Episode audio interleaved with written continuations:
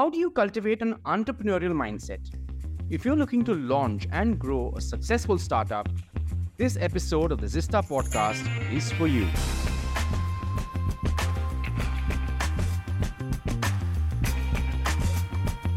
Welcome to the Zista podcast, where we invite industry speakers and academicians to answer questions that students have within a specific subject area. Today, we're focusing on entrepreneurship, and joining me is Tanul Mishra, CEO at Afthonia Labs. Tanul has worked with leading brands like Inox, Tata Communications, Reliance Communications, and Paymate. She went on to found Eatalish, a food service that brings artisan food makers across India directly to, into the houses of customers. After a successful entrepreneurial journey, she, she felt that she wanted to contribute to the startup community and she founded Afthonia Lab. Now, Afthonia is an incubator that creates an ecosystem for fintech entrepreneurs to thrive and sponsor. They've worked with startups like Ginger Root Code Factory, FlashPay, Tickmark, DigiSubida, and Phone per Loan, just to name a few. Thank you, Tanul, for joining us on the podcast. We're delighted to have you here today. Thanks for having me over. Awesome. I wanted to ask you, uh, Tanul, how can budding entrepreneurs validate their ideas? You know, they're looking for the right product market fit. So, how do they go about doing that for their respective ventures? So, um, you know, again, it's not a one size fits all answer, but I'm going to try and sort of break this down.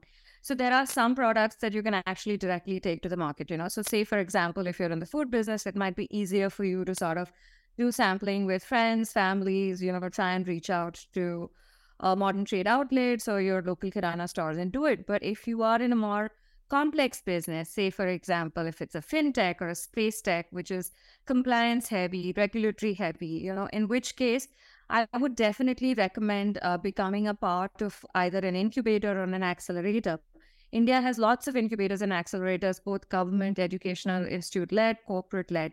What this does is gives you an access to a knowledge bank with a different set of mentors. It gives you an access to connects.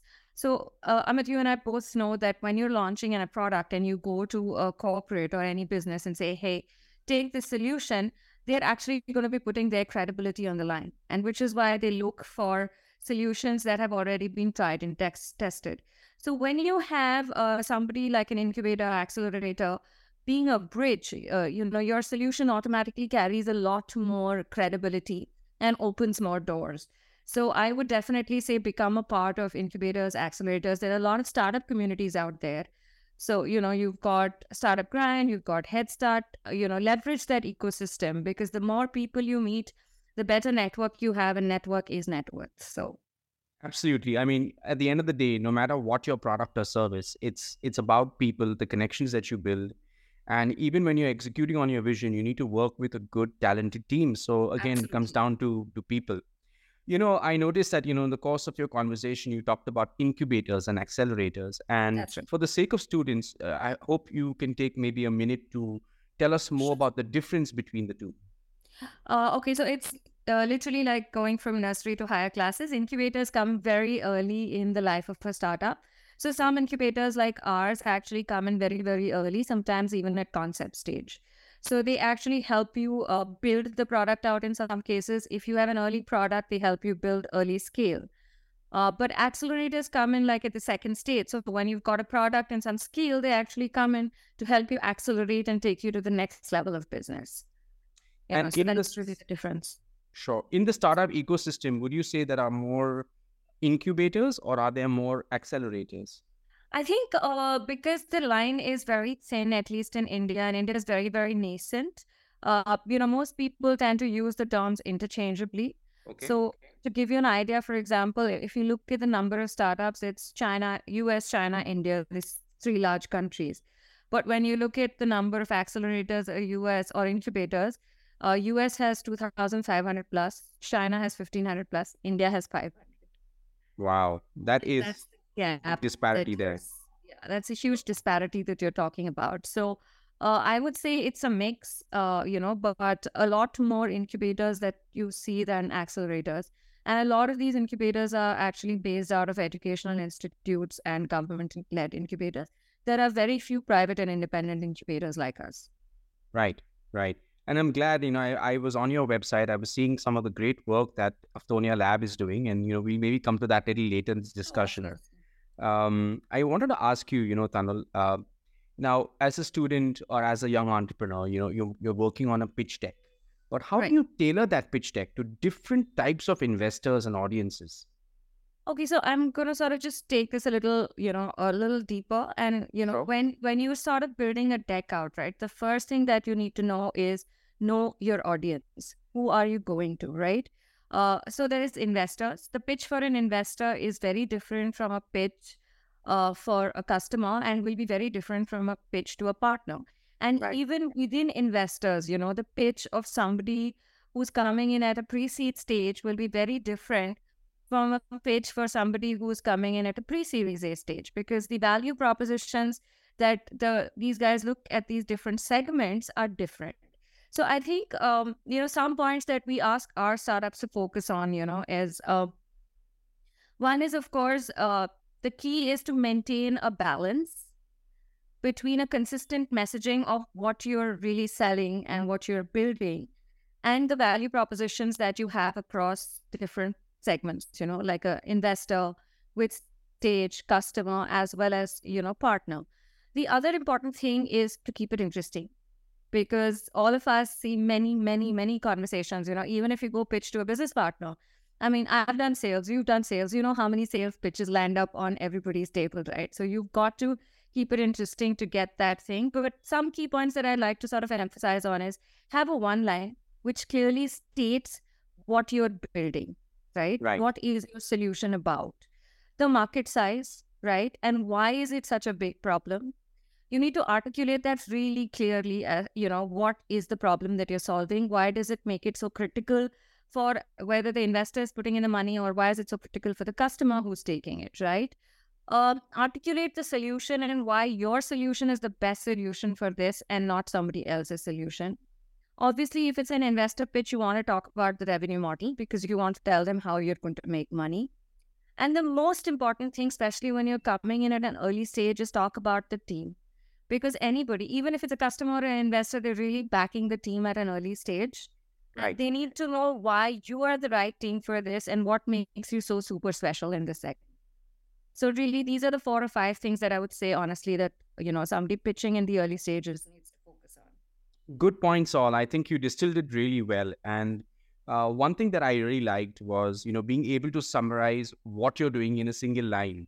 The minute you need to keep rambling on it means perhaps right. you, you yourself are not very clear. Absolutely. but if you're able to distill that and say this is what i'm trying to achieve. This is my tam or my target addressable market and this is how my solution meets that need uh, how clearly you can articulate that can really make for a winning proposition. But th- thanks for that, you know, Tanul. It was really, really some good points.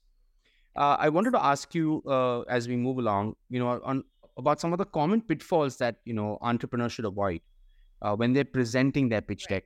In in in uh, the course of your work, you must have encountered a lot of entrepreneurs. So can you give us some examples of, uh, you know, not specific examples, but uh, use what they did to, as an example as to what went right versus what did not go right? I think you know, there's there's one thing that I, it's it's it's a guilt, but I really want to state it that all of us have shortened our attention span in the last number of years, right? And that's on us. But you know, for an entrepreneur, it just means that they have about five or seven minutes to really get you interested in what they're doing. And sometimes what entrepreneurs do is, you know, really save the best for last rather than putting it out there. So, for example, uh, there was somebody who was presenting at like a pitchathon and they put the value proposition forward. And the first thought that all of us had was, will this work? Will you have customers? And we kept throwing questions. But by the time they reached the last deck, they already had a sizable set of customers. Okay. Now, what you really want to do is if you already sold the product and you have uh, you know, a use case that people are paying for your product, that should really go out there first, right? So, like, that's first thing. The other, you know, some few things. One is really make it interesting so that you can capture the attention, get the important points out first. Uh, the other thing that I have seen is most of them are, uh, you know, know the competition at a broad level. Right. But they they're really not do not have an in-depth understanding of what the competition is doing. The really good guys will know what their competition is doing because they know how they're better or they know what they need to do to make themselves better, right? Uh, the other thing is having a kick ass demo. That is so critical because what you see is what you believe, right? And I think that the one thing that I would tell all founders, you know, the biggest pitfall is storytelling, right? You have to be able to tell a story that is so different from actually uh, getting somebody to just sell what you're building because each of us are investing in somebody's story and somebody's vision.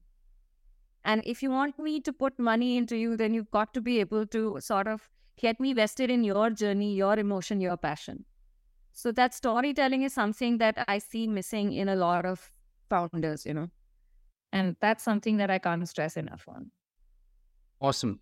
I really like the inputs you shared, Tanul, and you know I'm sure you've had a lot of experience in this space. So what you're telling us and what students are going to be listening to uh, is going to be pure gold for them. So thanks for that. uh, I wanted to ask you uh, a few more questions, if that's okay. Uh, how do young entrepreneurs deal with competition, regulations, and customer feedback? So let's say you've got a prototype. Let's say you've got something which is right. almost ready, and you get Right. feedback, or you you have to be- take care of regulations. Do, do, do you see entrepreneurs actually adapting their strategy or their business model as they move along their journey? So a lot of uh, a lot of founders actually adapt and pivot.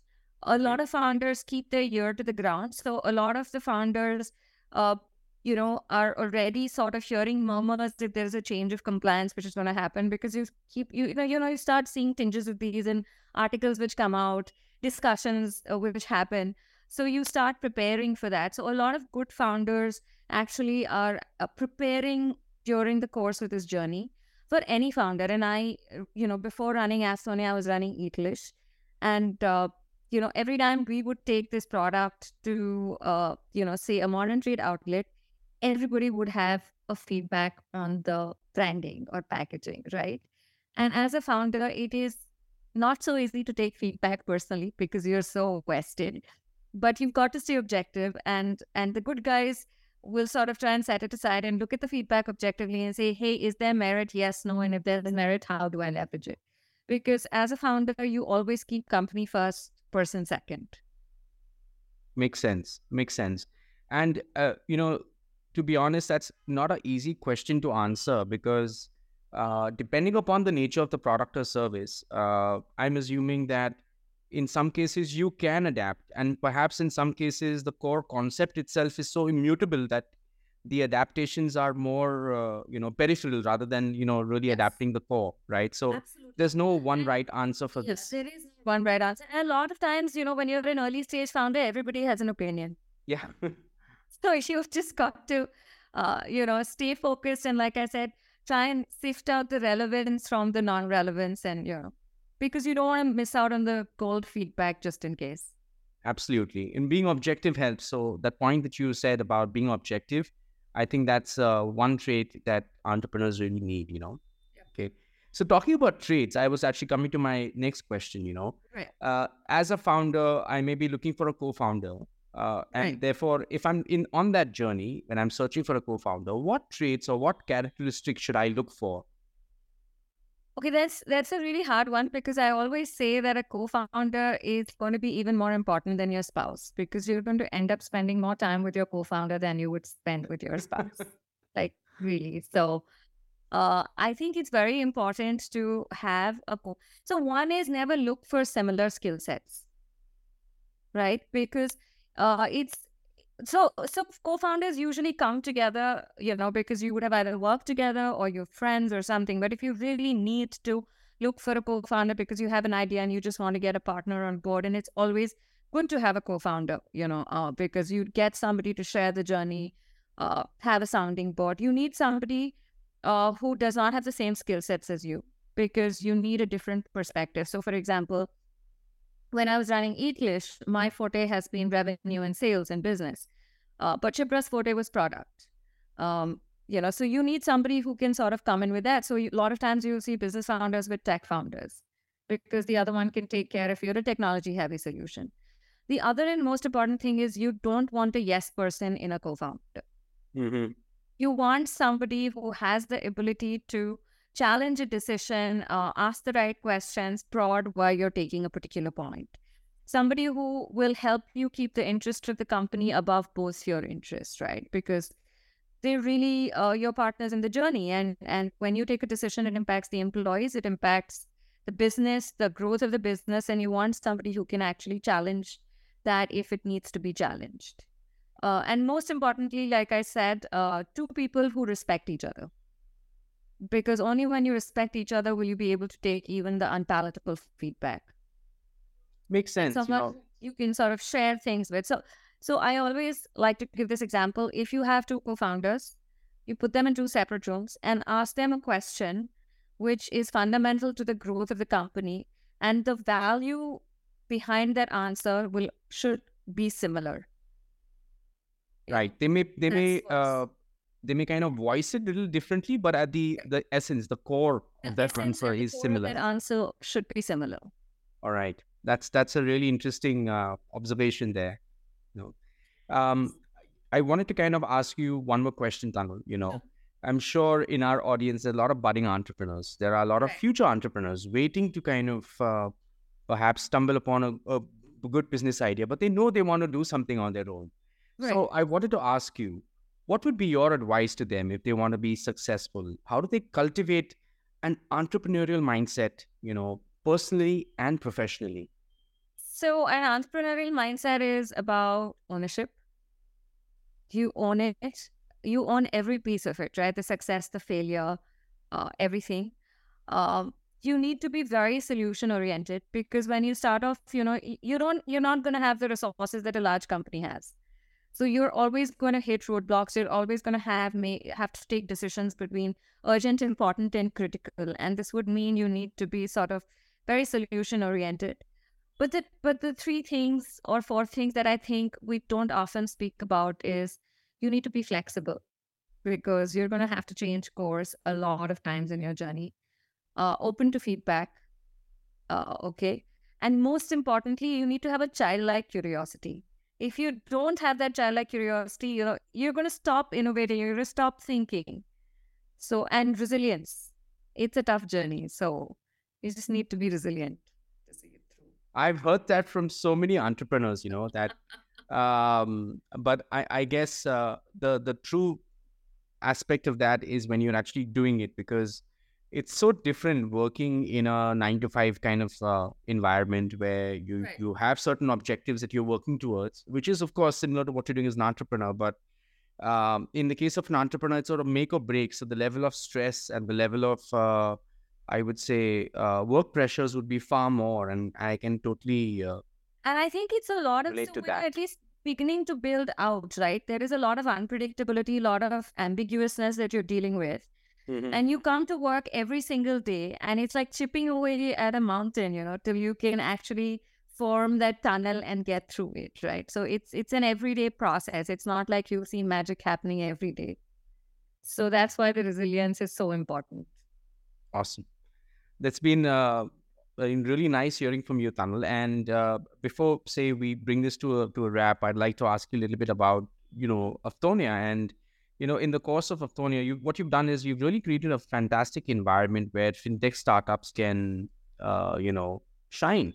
And I wanted to ask you, what attracted you to kind of focus on fintech startups? And one more is uh, one more question here is, um, from the kind of from the different startups that you've incubated, is there someone which is li- perhaps closer to your heart for any reason? Okay, so I'll take the second one first. I'm not Okay. supposed to have favorites.